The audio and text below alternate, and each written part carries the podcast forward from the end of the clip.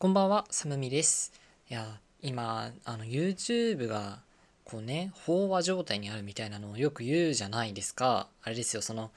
もう時間が経ってね、YouTube っていうコンテンツができて、もういろんな YouTuber がいる。そう、いろんな何々系みたいなね。だから、こう、みんなでこう集団でさ、遊んだりするような YouTube もあるし、なんかいろいろあるじゃないですか。こうカップル系とか、投資系とか、ぼっち系とか、そういうもう何々系がもう飽和してると。うん。もうね、あらゆるジャンルの発信者がもう YouTube にいて、もうかなりコンテンツが飽和してるから、まあなかなかね、こう伸びしろがちょっとね、だいぶなくなってきたんじゃないかっていうのが、あの、まことしやかに噂されてますよね。まあ、あの、それ、そのこと自体は別にどうでもいいんですけど、あの、それで、まだ、あの、発掘されてない領域の YouTube 何かなってなんか適当に考えてみたんですよ。あの、あったね いや、あ、あとわかんない。私が探す限りはなかったんですけど、週末系 YouTuber っていなくないですか？週末系、あの、何？土日とかじゃないです。あの、土日の週末、ももクロの週末ヒロインの週末、週末じゃなくて、あの、世界が終わっちまう方の週末ですよね。そうそっちの週末系、週末系っていうのか、なんていうのかな、こう、ディストピア系っていうか、そういう YouTube まだいないよね。から、例えば、週末系 YouTuber でね、じゃあ、あの、誰々ですみたいな。今日の企画は、今日の企画は、この世界愛してみたとかね。あんま聞かないよね。から、まだね、そういった類の YouTuber がいないと思うから、うん、そこまだブルーオーシャンだと思うので、もし、こう、YouTube をね、始めたいなっていう思っている方がいたら、あの、全然この週末系っていうアイデアイデアは、いや、今日めっちゃ噛むな。あの、週末系っていうアイデアは差し上げるので、あの、ぜひ挑戦されてみたらどうかなっていうふうに思います。まちょっと難しいよね。まあその週末っていう考え方がこう、いろいろ例えばね、宗教や文化によって違うから、まあ、一括りに週末とは言えないまでも、あ、でも、その、各週末感をこうね、比べてみてもいいかもしれないですよね。例えばこう、キリスト教の、まあ、終末思想であったり、こう仏教の末法思想とかねそのあたり比べてみたら面白い 面白いかな面白いか微妙ですねはいそれでは始めていきましょう。お一人様のアラビアンナイト。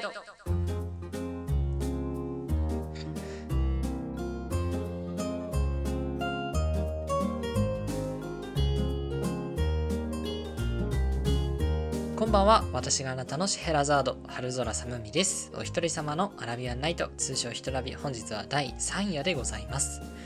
孤独な夜が少しリッチになるトーク番組をコンセプトに今宵も私春空サムミのアトリエからお送りします。お酒やタスク就寝のともにお付き合いください。でねこれ3回目なんですけどまだ取りための状態で第1夜を発信してないんですよね。そうだからどういう感じであの聞こえてるかがそんなにわからないのであのもう早く取りためて発信していきたいなって。あと投稿頻度とかねそろそろ決めなきゃっていう感じです。はい。でね、そう、今日はね、ちょっとセサミストリートのお話がしたいんだよね。うん。皆さん知ってますかね、セサミストリート。あの、なんか、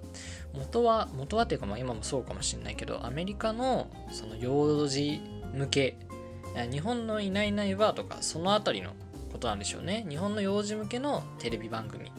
で、あの、なんかこう、あ、ケムクじゃらないキャラがいっぱいいるところです。あの、赤いのがエルモで、青いのがクッキーモンスターで、えたまに日本の CM とかにも出てるから、あのー、まあまあ知ってるんじゃないかなと思うんですけど、そう、セサミストリートすごくいいなっていうふうに思ってるんですよ。なんでかっていうとね、こう、まず私大学の英語の授業で、なんかそういう、あのこうなんか海外のコンテンツで英語の勉強になるようなものをこう先生方が紹介してくれるんですよ。うん、だからその別に英語の勉強用に作られたこう学習動画とかじゃなくてもうそのままあの英語圏に英語圏で実際に放送されてたりとか英語圏の人が実際に見てたりとかそういうやつです。あのなんかそういうプレゼン動画とかありますよねそういうノリでこうねあえて学習を目的に作られていないもので英語学習につくん？英語学習に使えそうなねやつないかなっていろいろ見てて。でそうセサミストリートあるなと思ってね。そう見たんですよ。あそしたらねあのすごく良かった。なんかねまあもう正直英語とかどうでもよくて。そうなんかまあね話変わっちゃうんですけどこう何かをこう好きですっていうの難しくないですかね？この現代社会この鬱屈した現代社会で。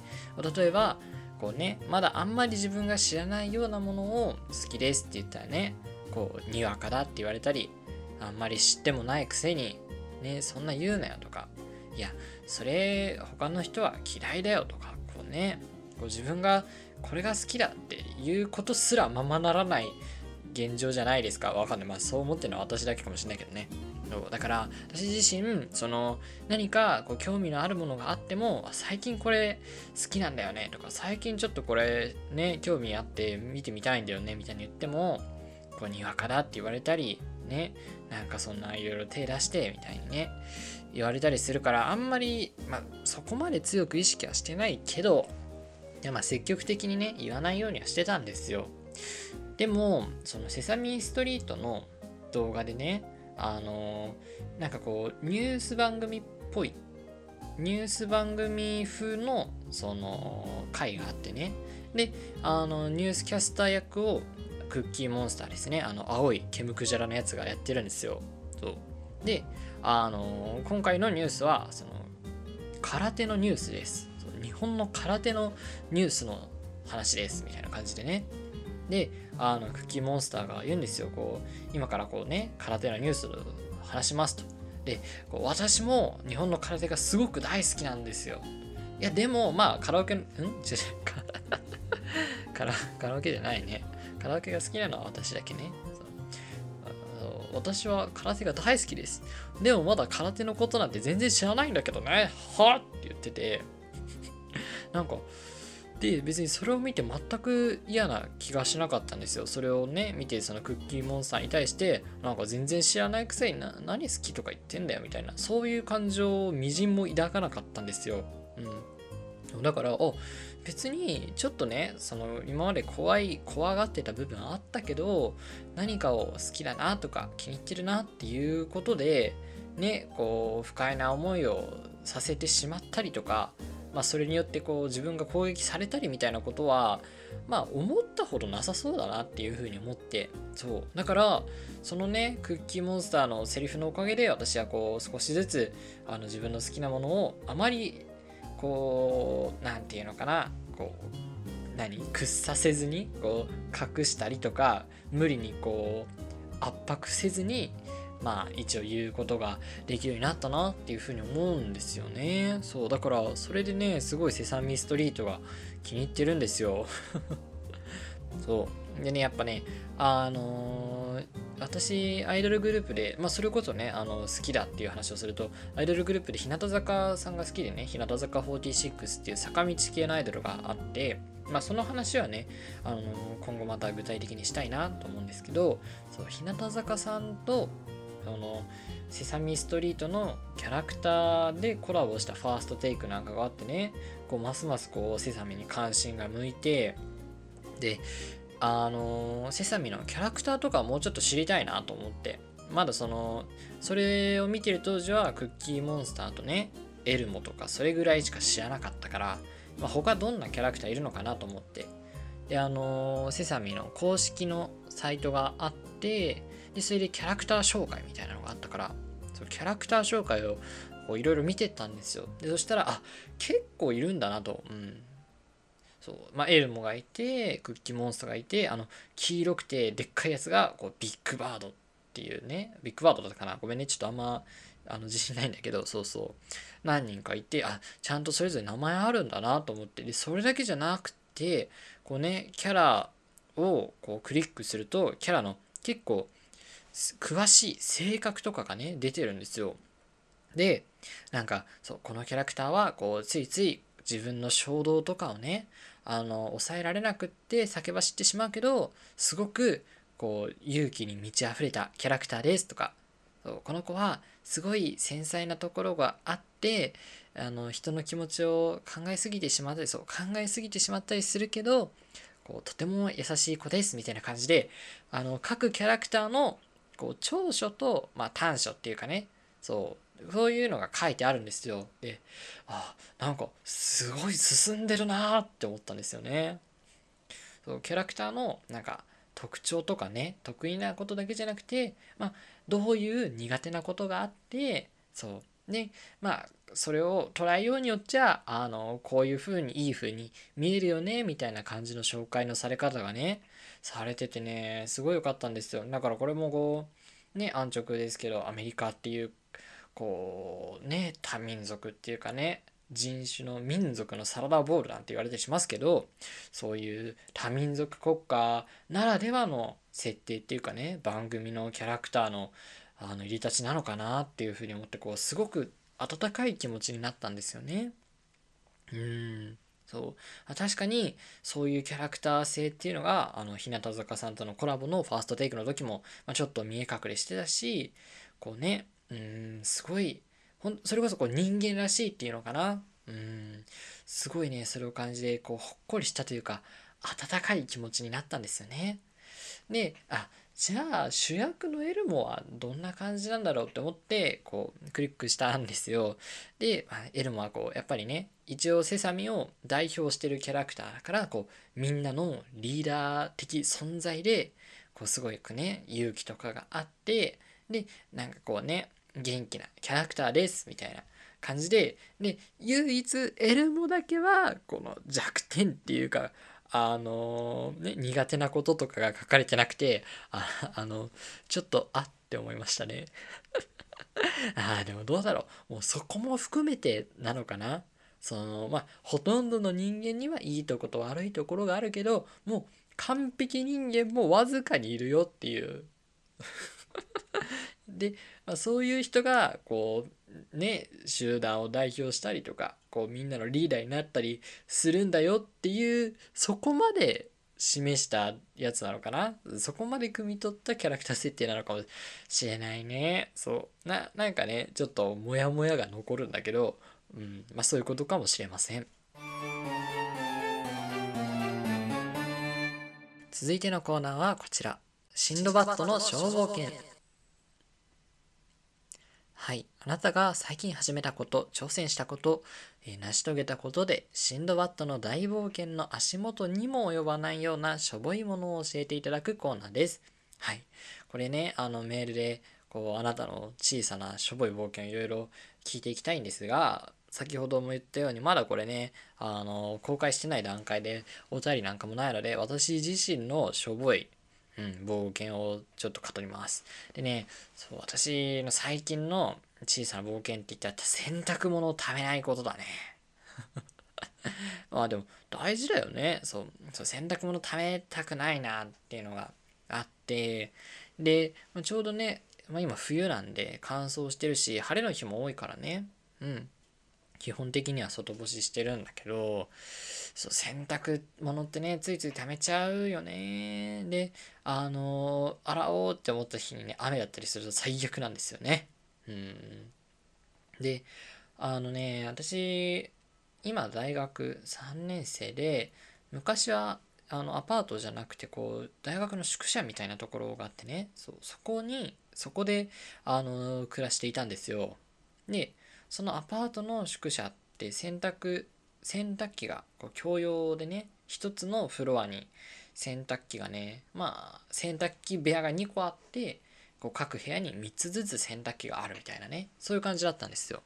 うん、であのしかもねその宿舎はベランダがないからこう突っ張り棒みたいなのを部屋につけて突っ張り棒であの洗濯物干すみたいなのが一応みんなねそういう感じでやってるっぽかったんで私もそうしてたんだよね。であの洗濯機3つしかないから、まあ、こう極力ね他の自分の洗濯物があったら他の人使えないじゃないですか、うん、だからあの洗濯終わる時間ぐらいにねこうタイマーをかけたりして極力あの洗濯物を残す時間洗濯物が洗濯機にある時間っていうのを減らしたいなっていうふうに思ってたんですよ。すごいすごいいい試みじゃないですかこれ。そう。あでねずっとそうやってたんだけどまあねこう何せねやっぱこう男子寮というか男子のこう学生宿舎だったからねやっぱね使い方が荒いというかね綺麗じゃないんだよね。そう。だからねあの洗濯した後私は全然外で運動とかしないから、まあ、確実に自分のじゃないなって言うんだけどそう洗濯した後あのすごい洗濯物に砂がついてたりねするんだよね。これね洗濯機に入れた方が汚くなるんじゃないかっていうふうに思って そうあのねちょっと嫌だったんだけどそうすごい嫌だったのが洗濯物の終わる時間を見計らってこう毎回ね取りに行ったりしてたのにでだいたい50分いかないぐらいかな。50分弱ぐらい1回にかかるから、まあ、ちゃんとそれぐらいセットしてあ終わったかなと思って行ったらもう私の洗濯物、まあ、全部を洗濯ネットに入れてたんですけどね。そう洗濯ネット3つぐらいがその洗濯機部屋の床にこう置かれててで私がこう洗濯してた洗濯機にはもう別の洗濯物が入ってこう洗濯が始まってるんですよね。うん。ええマジか？と思って。ねめなんか別に床もさそんな綺麗じゃないしなんかねすごいなんかねでしかもそれが結構学生宿舎まあ一応一人暮らしを始めてもうほんと1ヶ月後みたいなね感じでああこれが一人暮らしの洗礼かとこれが実家を出たものへのね洗礼最初の洗礼かと思ってすごいねなんかこう悲しくなったねそう。で、なんだか綺麗になったんだか汚くなったんだかわかんないような洗濯物を部屋干しするわけでしょで、まあね、部屋干しって言ってもそもそも部屋が全然広くない。本当に狭い部屋で、で、突っ張り棒でさ、こう、あんまりね、乾かない。その24時間とかじゃ乾かないんですよ。で、まあ2日3日かけてね、乾かすんだけど、こう突っ張り棒だからね備え付けのじゃなくて自分でつけたやつだから、まあ、途中で緩んじゃったりとかねしてこう出かけて帰ってきたらあの突っ張り棒が落ちて濡れたままの洗濯物がこうベッドの上にね落ちてたりとか棚の上に落ちてテレビとかを落としてたりとかもうなんか悲しくなるんだよね。そうなんか切ないというか悲しくなるんだよ。で、まあ、そういうのが終わってあようやく部屋の広さもまあまああるしあのベランダがあってね外干しできるアパートに引っ越そうっていう風になってすごいねこう洗濯に関していい気分で引っ越しをしてあもうこれからねちゃんと外干しできるから頑張って洗濯物外で乾かそうと思ってたら思ってたのにこういつの間にか貯めるようになっちゃうんですよね。うん。ででも、まあ、今はまだマシで、冬前、そう、冬直前、秋の終わりぐらいが一番洗濯物、あの、溜まるんだよね。そう。なんでかっていうと、こう、あのね、ちょっと説明難しいんだけど、あの、冬になったら、こう、ヒートテックを着るようにしてるんですよ。そう。なんだけど、こうヒートテックをまだギリ着ない？そうヒートテックギリ着ないなーっていう時期ででもなんか普通の長袖のインナーじゃちょちょい寒いなーみたいな。そう本当に微妙な時期よ。本当に微妙な時期。でこういう時期にどうするかっていうと例えばこう半袖インナーの上に長袖インナーを着るとか長袖インナーを2枚着るん？2枚着るとかしてこうちょうどいいあったかさをねゲットしてたんですよ。でもそうなるとねこうインナーを選択する量がまあ一応2倍じゃないですか。うん。だからもう洗濯物の量が増えるでしょ？そう。でねこのインナーが毎回2倍になるとものすごく増えるんだよね。こう想像してる以上に。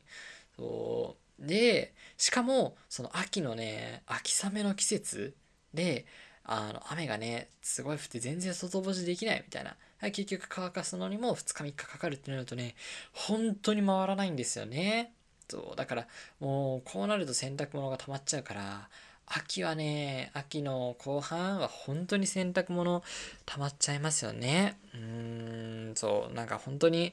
あの、こんなしょぼいこともできないんだ。え、いう そうこのコーナーはこういうそんな小さいこと自分からしてもまあ他の人からしても小さいことかもしれないけどこういう本当にしょうもないことをやってるっていうのをこうみんなでね褒めたたえるコーナーです。うん、あの決してマウントを取り合うコーナーではないよっていうのを、えー、注意してメールの方を送ってくださいね。